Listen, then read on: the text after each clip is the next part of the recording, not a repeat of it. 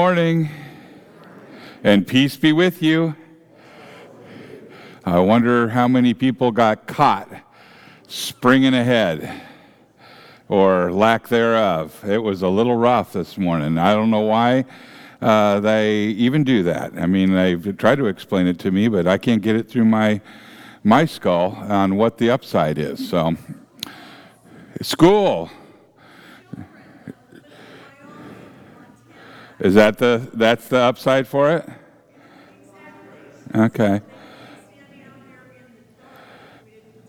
Okay. Okay.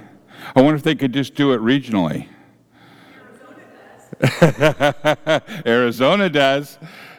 But anyway, I don't want to get into a into an argument here. Less filling tastes great. It's still, right?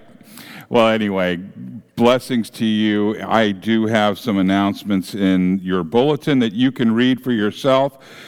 Just to let you know, the Sit and Be Fit is uh, happens every Tuesday, and we really have a lot of people coming to that, and I think they're really enjoying themselves. So if you have the desire to uh, fellowship with friends on a Tuesday morning at ten o'clock, and Sit and Be Fit, then I encourage you to come. Uh, it's I'm a, I am really grateful and pleased when I walk by and see uh, so many folks participating in that. Also during the week, our Bible study continues on Tuesdays at noon.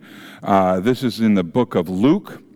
We are also doing a Bible study Tuesday evening via Zoom, and that starts at uh, seven o'clock. If you'd like to be a part of that, give uh, Ashley a, a call or a email, and we'll put you on there, and I'll send you an invitation to the Zoom meeting. We utilize the portals of prayer for that particular Bible study. We go through a whole week at a time.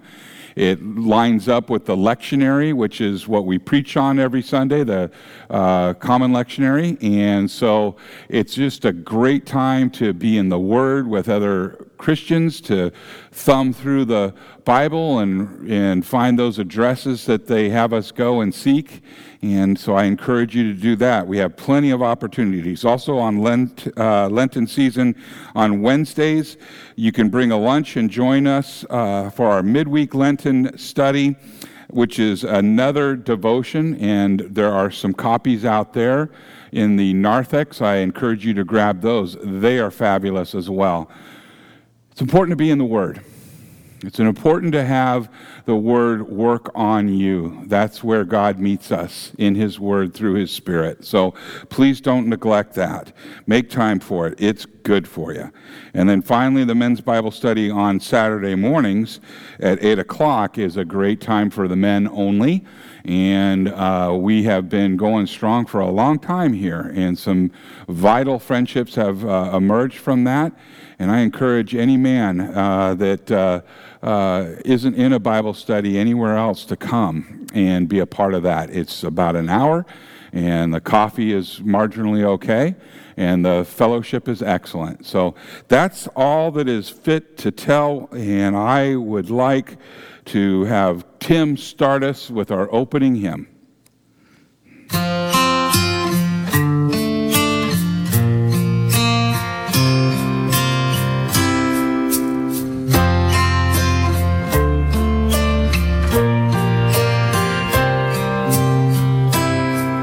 steadfast love of the Lord never ceases.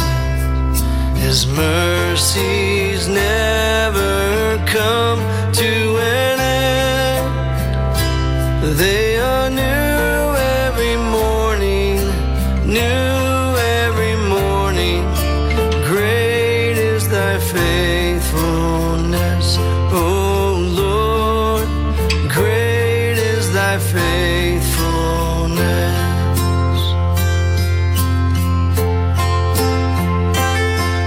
The steadfast love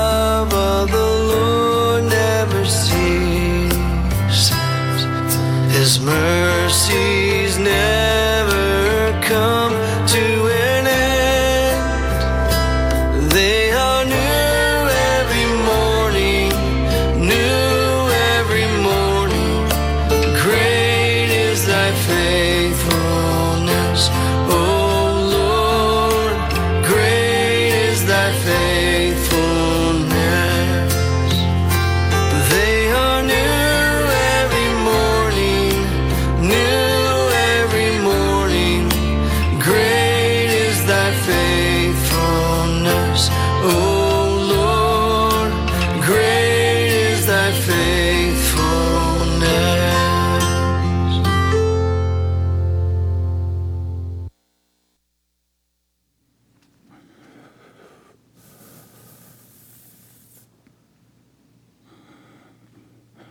We come together this morning in the name of the Father, and of the Son, and of the Holy Spirit.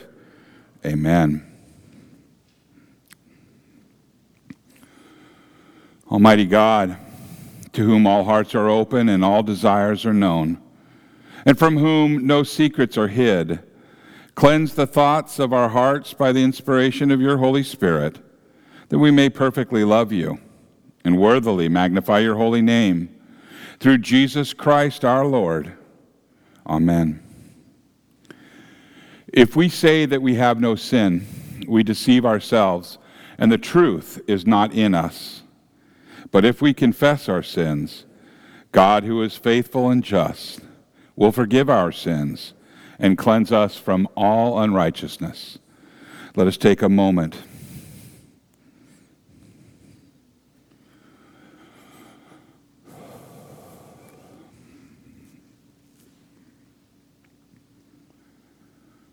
Let us confess our sins to God our Father, most merciful God.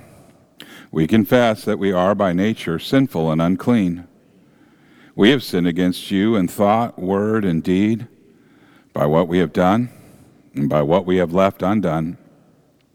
We have not loved you with our whole heart. We have not loved our neighbors as ourselves. We justly deserve your present and eternal punishment. We sake of your Son, Jesus Christ, have mercy on us, forgive us, renew us, and lead us, so that we may delight in your will and walk in your ways to the glory of your holy name. Amen. Almighty God, in his mercy, has given his Son to die for you, and for his sake he forgives you all of your sins. And as your called and ordained servant of Christ, and by his authority, I therefore declare to you the entire forgiveness of all of your sins, in the name of the Father, and of the Son, and of the Holy Spirit. Amen. The grace of our Lord Jesus Christ, the love of God, and the communion of the Holy Spirit be with you all. In peace, let us pray to the Lord. Lord, for the peace from above and for our salvation, let us pray to the Lord. Lord, have mercy. For the peace of the whole world, for the well-being of the Church of God, and for the unity of all, let us pray to the Lord. Lord, have mercy. For this holy house, and for all who offer here their worship and praise, let us pray to the Lord. Lord, have mercy. Help, save, comfort and defend us, gracious Lord. Amen. This is the feast of victory for our God. Alleluia. Worthy is Christ, the Lamb who was slain, whose blood set us free to be people of God. Power and riches and wisdom and strength and honor and blessing and glory are his. This is the feast of victory for our God. Alleluia. Sing with all the people of God, and join in the hymn of all creation. Blessing and honor and glory and might be to God and the Lamb forever. Amen. This is the feast of victory for our God. For the Lamb who was slain has begun his reign, Alleluia, Alleluia. The Lord be with you. Let us pray.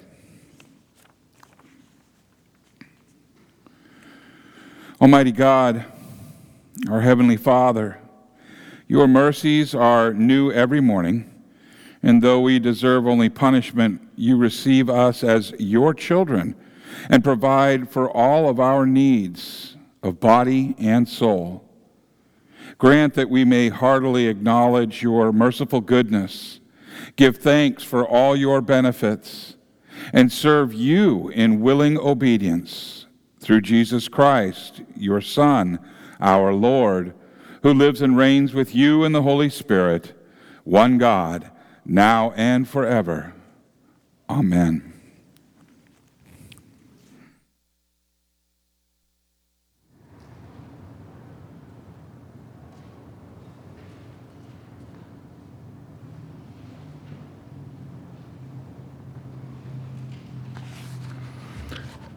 Good morning, everyone that got up early. I'm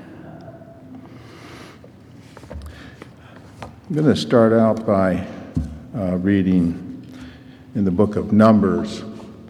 And if you would like to follow along with me, you can find that on page two forty-two in the Pew Bible or on other pages in your Bible.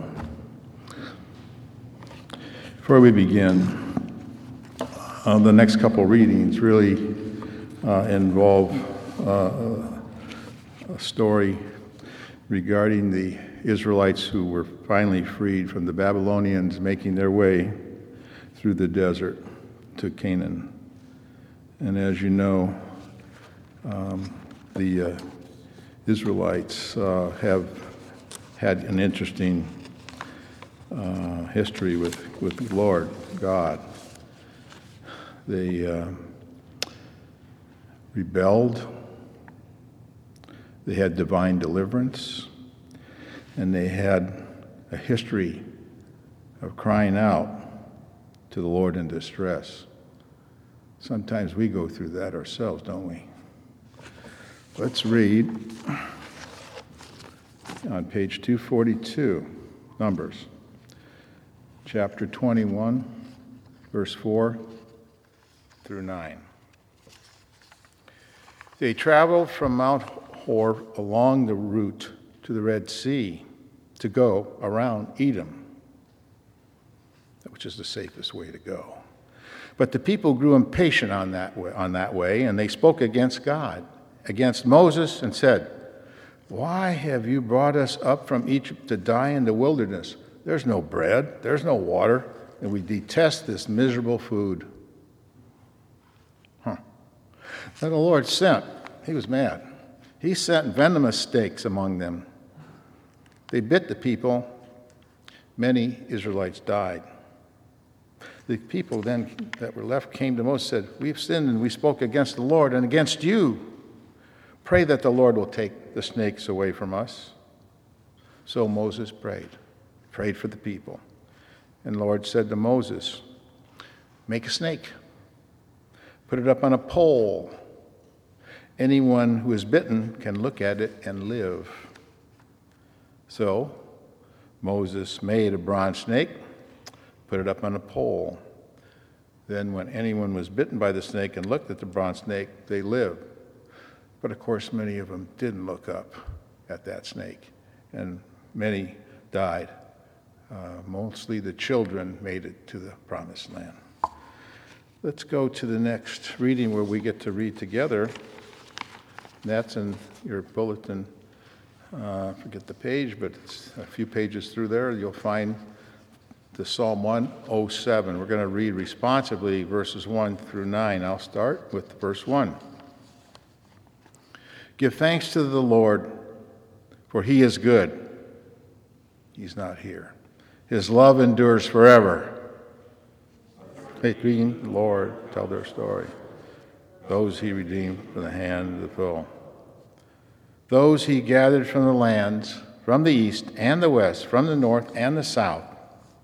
Some wandered in the desert wasteland, finding no way to a city where they could settle. Yes, they were hungry and thirsty, and their lives ebbed away. Then they cried out to the Lord in their trouble, and he delivered them from their distress. He led them by a straight, by a straight way to a city where they could settle. Let them give thanks to the Lord for his unfailing love and his wonderful deeds for mankind. For he, for he satisfies the thirsty and fills the hungry with good things. Next we go to our next reading, taken from the book of Ephesians, chapter two, verse one through ten. And you can find that on page eighteen eighteen in that Pew Bible. This is uh, important because it talks about the uh, Lord's promises to us and what he has in store for us if we believe. So let's read Ephesians two, one through ten. As for you, you were dead in your transgressions and sins, in which you used to live when you followed the ways of the world and of the ruler of the kingdom of the air, the Spirit who is now at work in those who are disobedient. All of, all of us also lived among them at one time, gratifying the cravings of our flesh and following its desires and thoughts. Like the rest, we were by nature deserving of the wrath, but because of his great love for us, love for us, God, who is rich in mercy, made us alive with Christ, even when we were dead in transgressions. It is by grace. It is by grace that you have been saved. And God raised us up with Christ and seated us with him in the heavenly realms in Christ Jesus, in order that in the coming ages he might show the incom- incomparable riches of his grace expressed in his kindness, his kindness to us in Christ Jesus. For it is by grace that you have been saved through faith.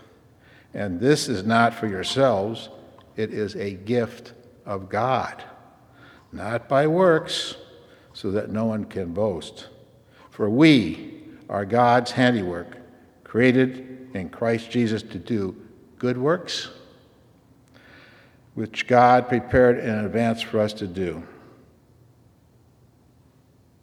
Here ends the reading. This is the word of the Lord.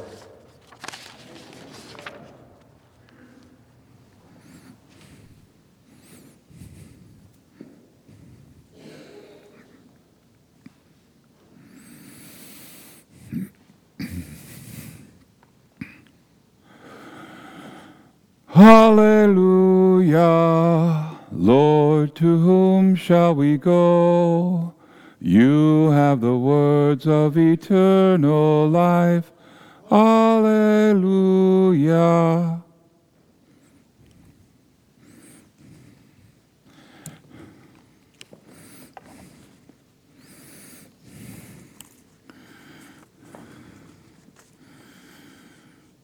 The Holy Gospel according to Saint John from the third chapter. Glory to you, O Lord. Our Gospel this morning is from John chapter three, verses fourteen through twenty-one, and can be found on page sixteen fifty of your Pew Bible. Just as Moses lifted up the snake in the wilderness, so the Son of Man must be lifted up, that everyone who believes may have eternal life in him.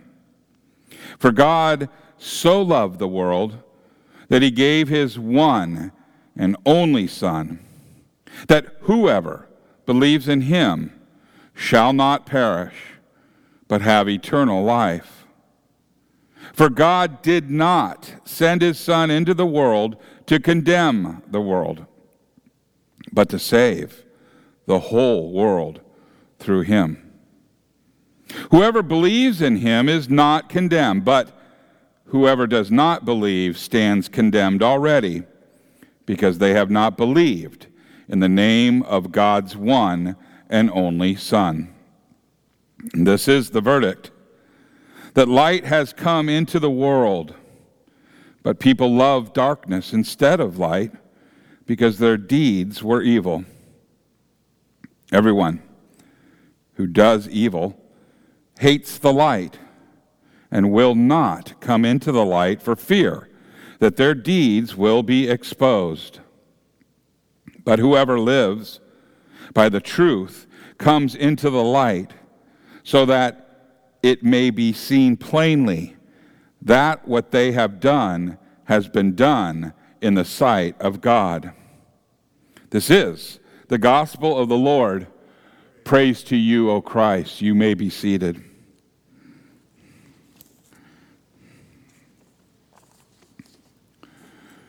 Will you pray with me?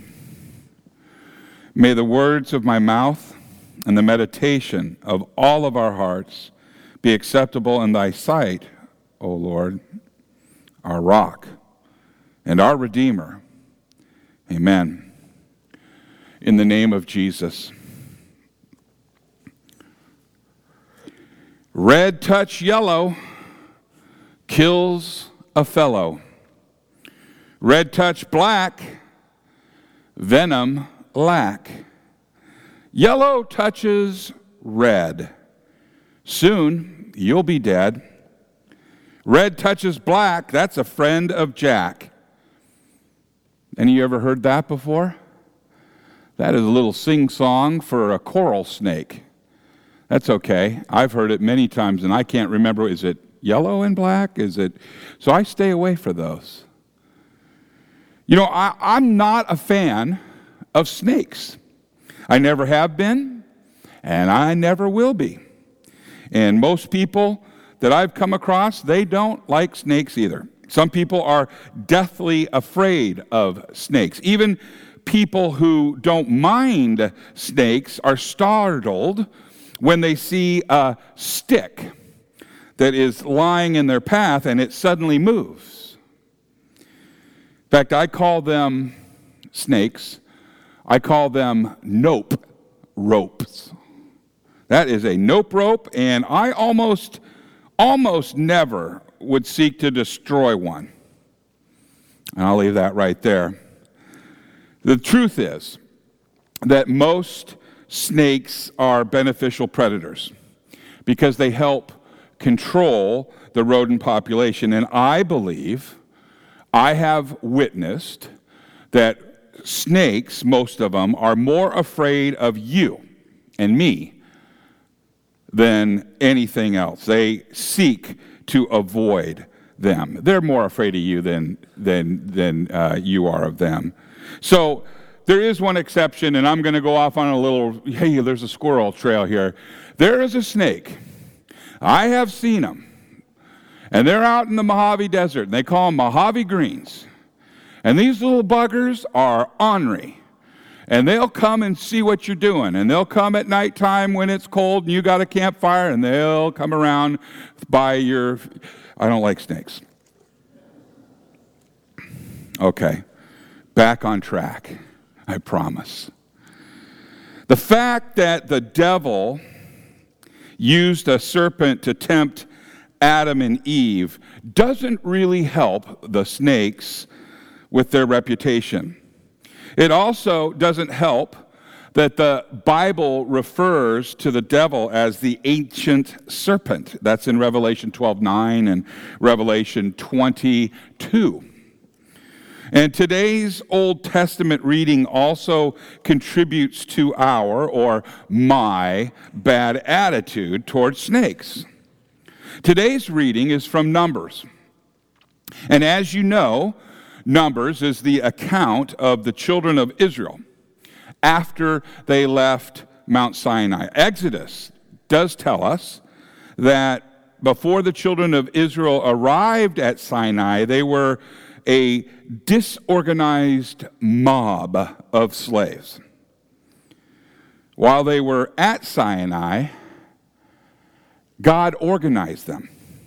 He put the moral law into words. That's what we know as the Ten Commandments, right? Some people think it's ten suggestions, but no, it's the Ten Commandments. And in the last half of Exodus, and all of Leviticus, and the first half of Numbers, God gave Israel the civil law, the civil law for governing themselves as a nation. And he also gave them the ceremonial law, the law that pertains to offerings and to feasts.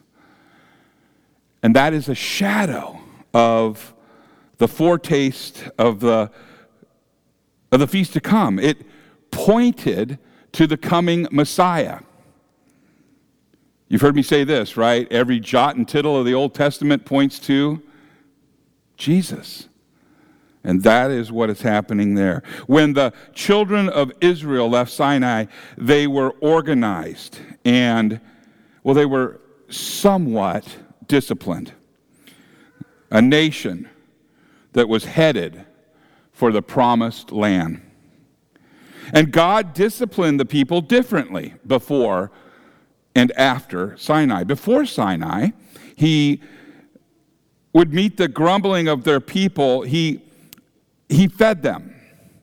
He fed them with manna. He sent quail into their camp for meat. He gave them water. Why? Because he recognized their ignorance. And he disciplined them very gently. This all changed. This all changed after they left Sinai. When Israel left Sinai, God expected his people to know better. And to not grumble, to be better. They had seen the plagues in Egypt. They had seen the water of the Red Sea part for them and then drown the Egyptian army. God had given them a tabernacle and an ark of the covenant. Those were tangible reminders that God was ever present with them. So God was more stor- more stern with them than he was before after these facts. Okay, so here we come. We arrive at the Old Testament reading for today. And it is not a surprise to read that the children of Israel are complaining. They are saying things like, why... emphasis mine, why have you brought us up out of Egypt to die in the wilderness? They said, for there is no food and no water, and we loathe this worthless food. Another rabbit trail. Has anyone here experienced a child standing in front of an open refrigerator?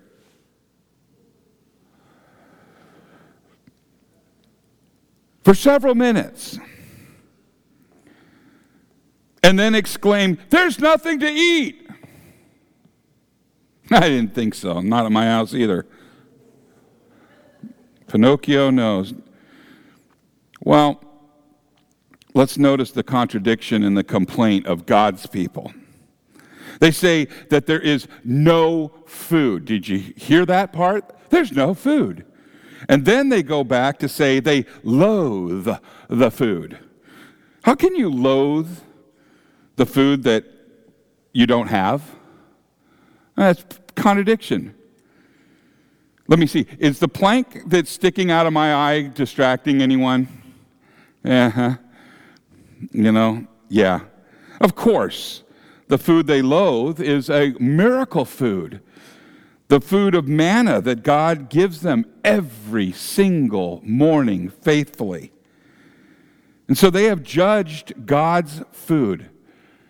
They've judged God's food and have labeled it and found it to be worthless. This is serious.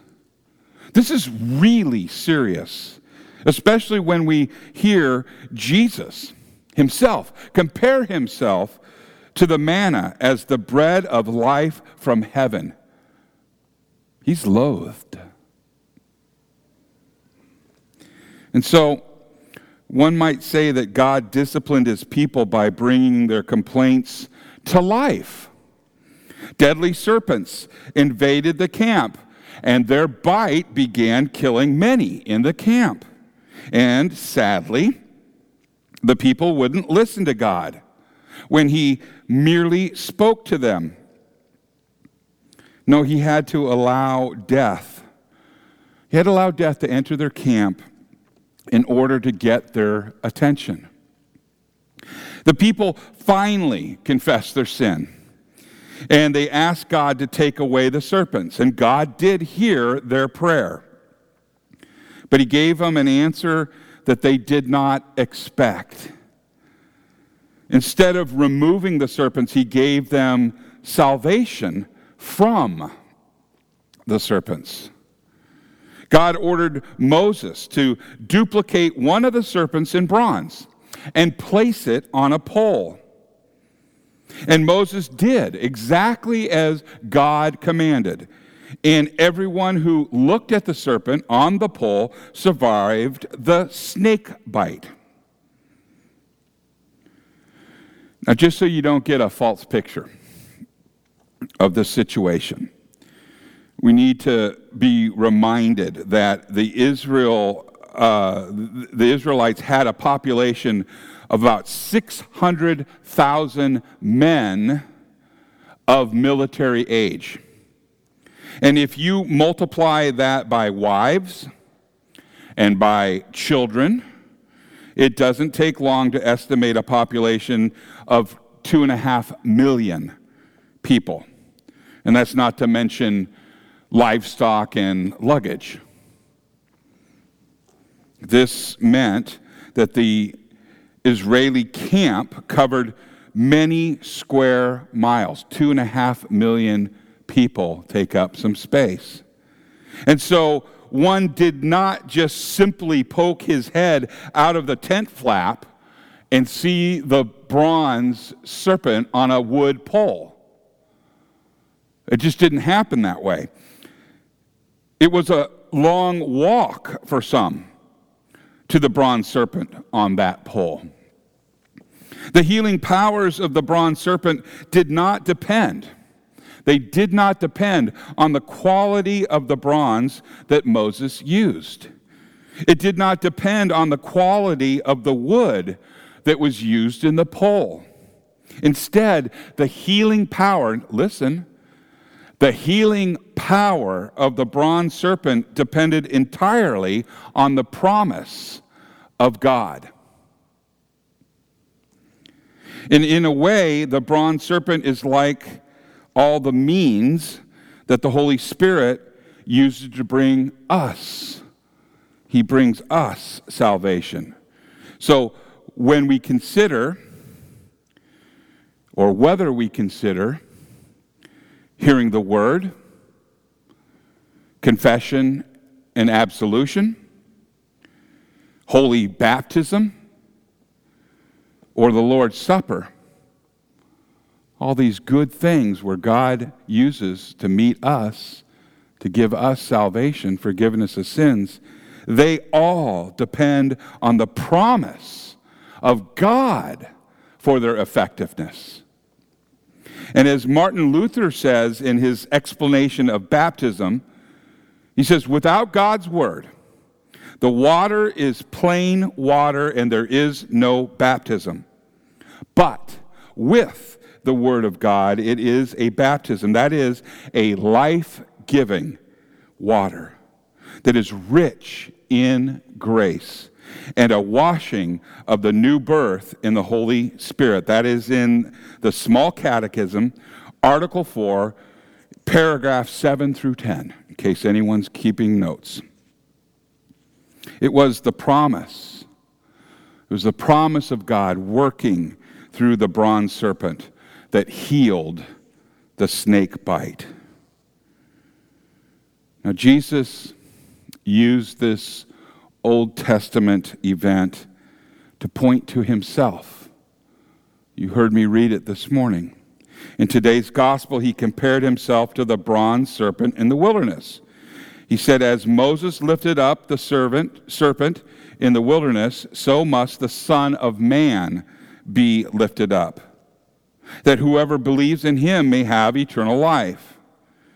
And with these words, Jesus gives the promise of eternal life to all who believe, to all who believe in him as he is lifted up. The promise of God, it healed the Israelite when he looked up upon the bronze serpent. And in a similar way, the promise of God in Jesus Christ, it heals and it gives eternal life to the sinner. Now, Jesus expanded on the meaning of his comparison when he gave us one of the most, I guess famous is probably not the right word, but well-known verses in the Bible. That's the God so loved the world that he gave his only Son, that who soever believes in him should not perish, but have eternal life. And we know that the word whoever means that his promise is for all people. And as the bronze serpent hung on a pole in order to save Israelites from poisonous serpents, so Jesus hung on a cross in order to save the entire world from sin. Did you hear what I just did there? Jesus hanging on the cross saves us from sin. And if God allowed our sins to turn into snakes, thank you, Father, for not doing that. But if he let them turn into snakes, our infestation would dwarf in comparison. Well, rather, it would dwarf what they what they had in uh, the desert. Our sin, our sin is more subtle than that, though. You see, once in a while, we may recognize our sins, but most of the time, they are like the serpent in Eden. Our sins are crafty; they are crawling in our lives. They are crawling in ways that we don't recognize. Some of the sins, surely we do know, but most of our sins are known only to God. Jesus knows all of our sins, whether we know them or not, and he has taken all of these sins onto himself. He has taken them to the cross, and there on the cross, Jesus battled for us, and it was, it was a battle to the death. Well, who won? You know that. We know that a few days later that Jesus came back to life, that he rose up from the grave, and that he is the victor over the battle on the cross. He defeated sin, death, and the power of the devil with his holy, precious blood and his innocent suffering and death. That ancient serpent, who was called the devil or Satan, has a sure and certain future, a sure and certain future in hell. And he's not going to be the Lord of hell, as some may go, hey, you know, we'll hang out. It is not going to be like that. He is not the Lord of hell. He is a prisoner of hell in the end times. Now, on the other hand, those who belong to the victor, who is Jesus Christ, have an eternal future of celebration with Jesus, a feast.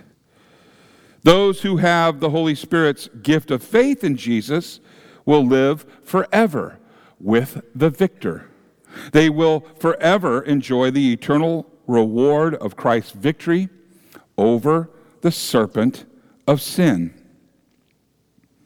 God does not turn our sins into snakes. Instead, he forgives them for the sake of his Son, his Son who suffered innocently and who suffered and died.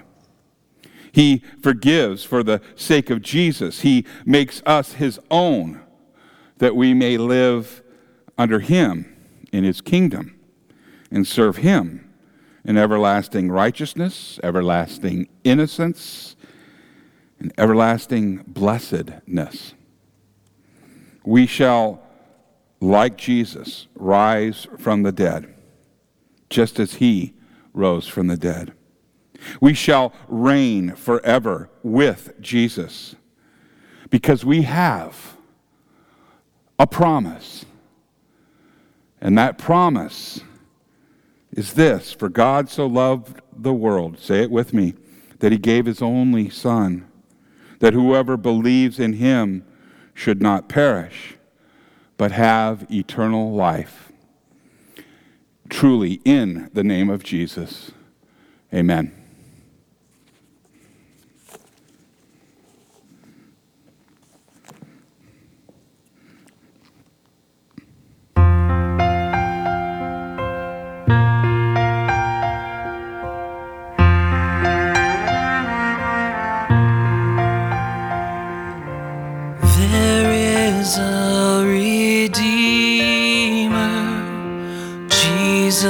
God's own Son, precious Lamb of God, Messiah, Holy One.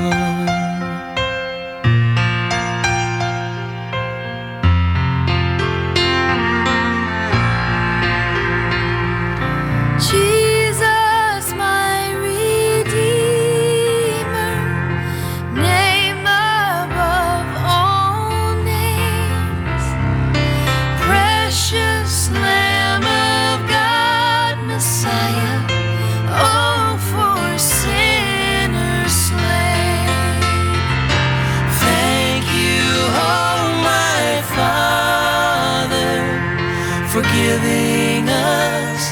your Son, and leaving your Spirit till the work on earth is done.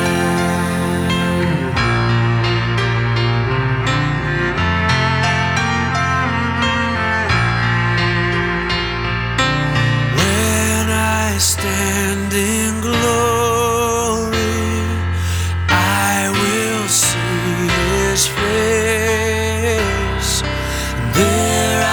giving us your Son, and leaving your Spirit till the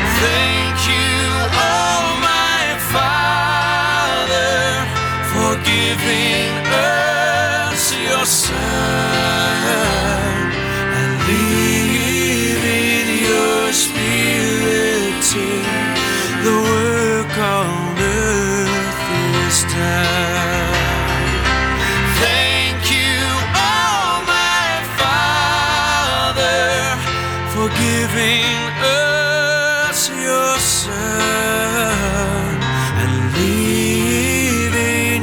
Spirit till the work on earth is done.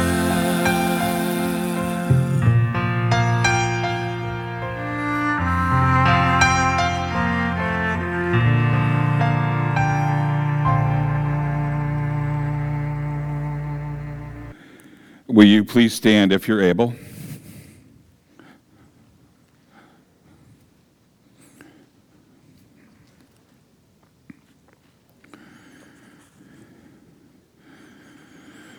Let us confess our faith together to the words of the Nicene Creed found on page three of your bulletin. We believe in one God, the Father, the Almighty, maker of heaven and earth, of all that is seen and unseen.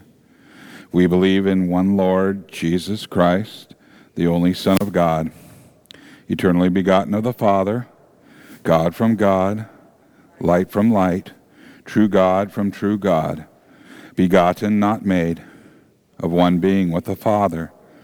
Through him all things were made. For us and for our salvation, he came down from heaven. By the power of the Holy Spirit, he became incarnate from the Virgin Mary and was made man. For our sake, he was crucified under Pontius Pilate. He suffered death and was buried. On the third day, he rose again in accordance with the Scriptures. He ascended into heaven and is seated at the right hand of the Father. He will come again in glory to judge the living and the dead, and his kingdom will have no end. We believe in the Holy Spirit, the Lord, the giver of life, who proceeds from the Father and the Son. With the Father and the Son, he is worshipped and glorified. He has spoken through the prophets. We believe in one holy Catholic and Apostolic Church.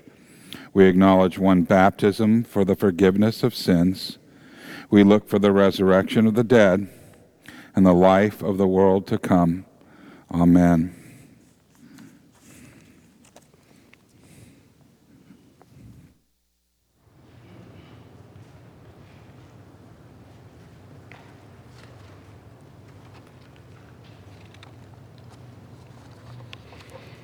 As a family in Jesus Christ, let us pray. Dear Lord, God Almighty and Heavenly Father, we gather this morning as one, whether here or elsewhere, to praise your holy name and appeal to your mercies by our prayers perfected through your Holy Spirit and by the grace of your Son, Jesus, who stands as our Redeemer beside you. Heavenly Father, we thank you for all of our blessings that we so often have taken for granted. We often give you thanks for our living standards in the United States in our prayers, but rarely wonder what life would be like without the blessings you have provided through our founding fathers and national constitution. As our freedoms have been abridged or eliminated over the past year by some political leaders responding to the COVID virus, we can begin to see how special and fragile are the benefits we enjoy as one nation under you.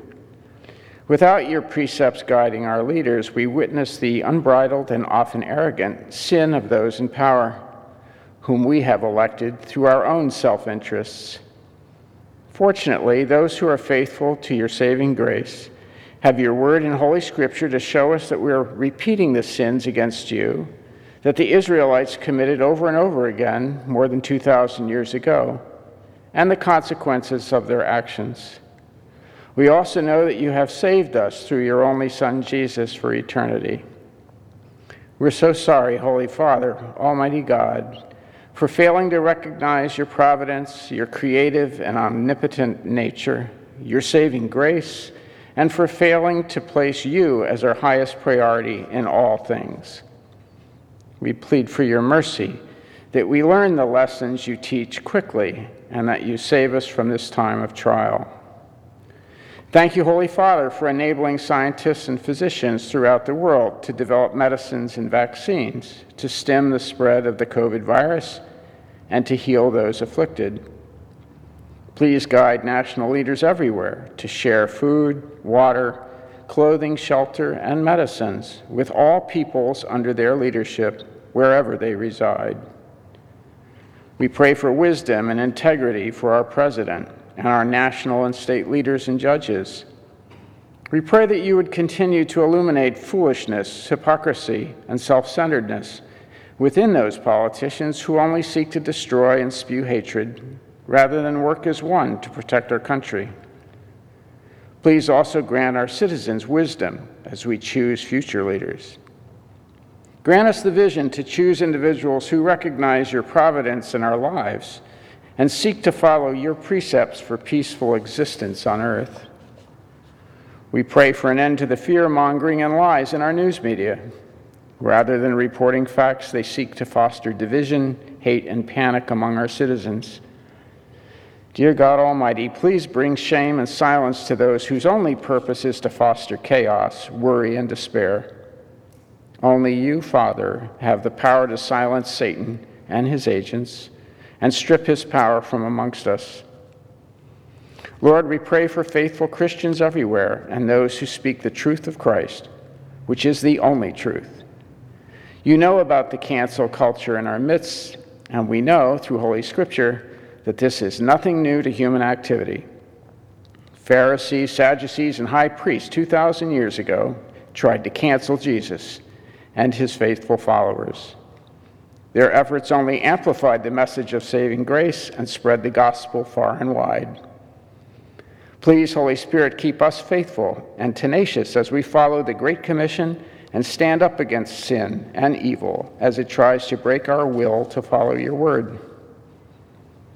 We pray for the faithful of Reformation Lutheran Church and Victory Outreach. Shield us from harm and help us to serve one another. We also pray that you, Holy Spirit, would encourage all of us to stand up against those who would ridicule, harm, or denigrate people in our country and around the world simply because they are different in appearance or custom. You have created all people throughout the earth in your image, so attacks on your creation because of differences is a sin against you, Holy Father. Help us prevail over those who seek to harm others, who only seek peaceful coexistence. Thank you, Lord, for the gift of a sense of humor. More than ever, we need to laugh in the face of misery, knowing that you are with us, and keep moving forward. Thank you for the gift of laughter.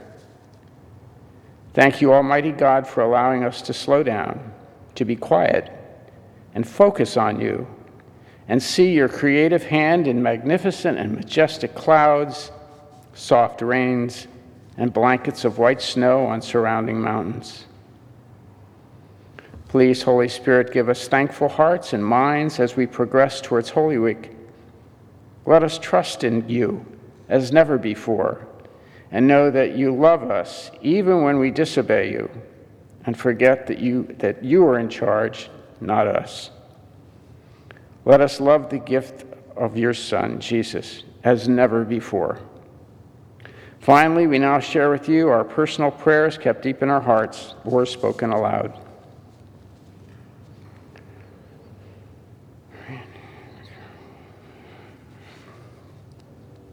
Into your hands, Lord, we commend all for whom we pray, trusting in your mercy through your Son, Jesus Christ.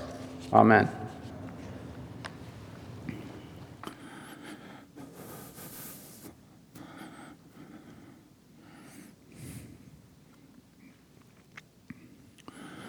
May the peace of the Lord be with you always. Let us share the peace responsibly for now with a wave, a smile.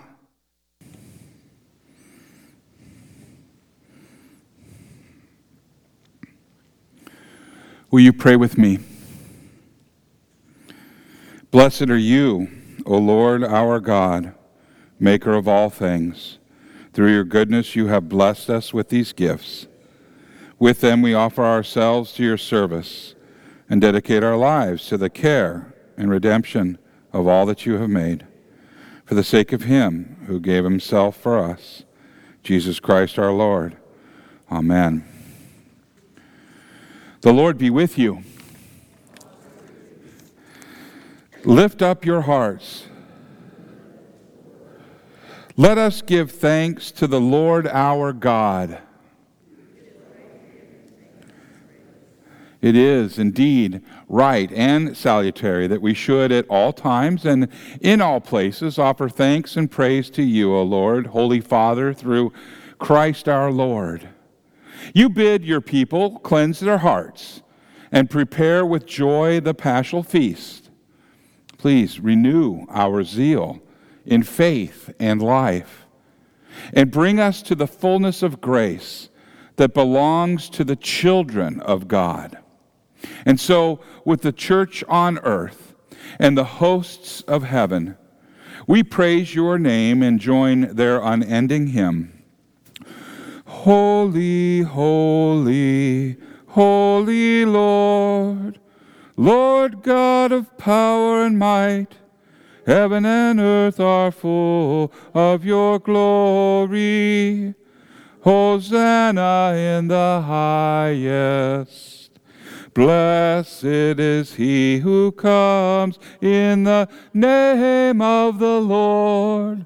Hosanna in the highest. In the night in which our Lord Jesus was betrayed, he took the bread and he gave thanks. And then he broke it, giving it to his disciples, saying, "Take and eat.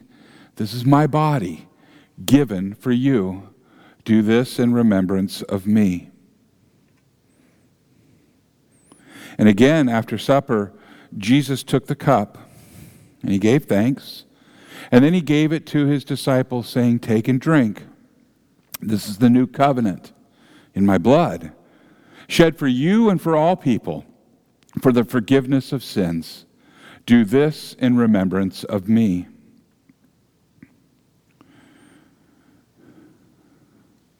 For we know that as often as we eat of this bread and drink of this cup, that we proclaim Christ's death, his resurrection, and his powerful coming, glorious coming again.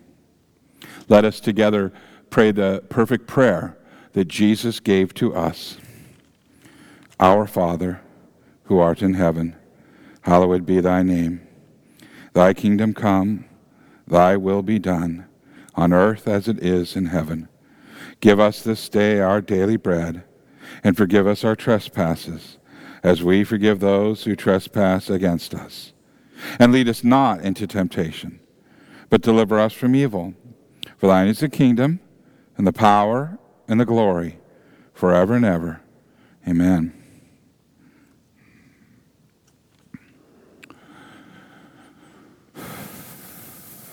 There were laws regarding ceremonies and festivals and so forth with uh, the Israelites we read about today.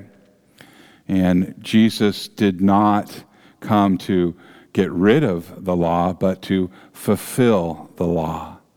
And this isn't a law, this feast, this foretaste that we have. This is a gift. This is a gift, a holy sacrament that he gave to you and to me that works. It's a means of grace. It is a means of salvation. It is a means of renewal and everlasting life. And the best part, it's not dependent on you or me, but on his promise. Amen? The table is prepared. You may be seated, and the ushers will bring you forward. Sin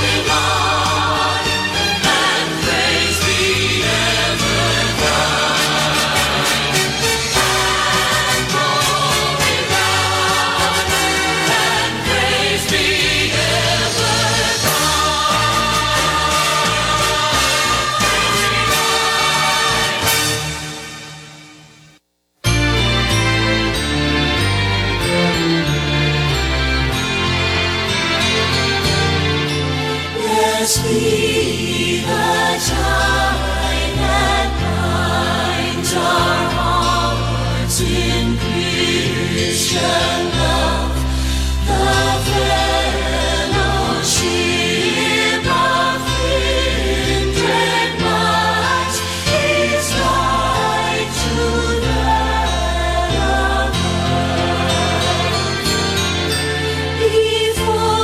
our fathers died.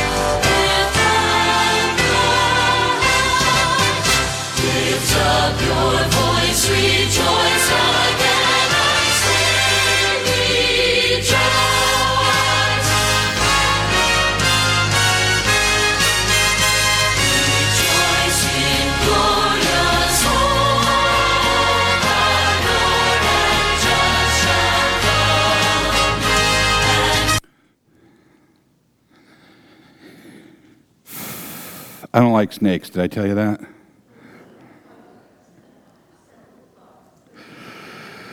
And so he got my attention with this lesson today. Maybe yours too. The takeaway on that is the promise. It wasn't the bronze. It wasn't the wood. It was his promise kept. May that, may you meditate on that. He's a promise keeper as opposed to his children who are promise breakers. He keeps his promises, every single one of them. And here's another promise that he keeps. And that is that may the Lord bless you and keep you. May the Lord make his face shine on you and be gracious to you. May the Lord look upon you with favor and grant you his perfect peace. In the name of the Father, and of the Son, and of the Holy Spirit. Amen. Our closing hymn is "Draw Me Close to You."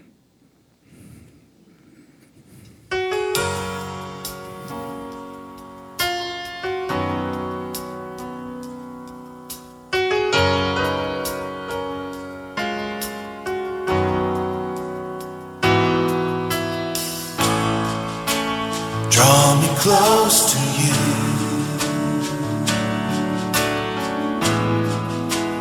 Never let me go. I lay it all down again to hear you say that I'm afraid. You are mine.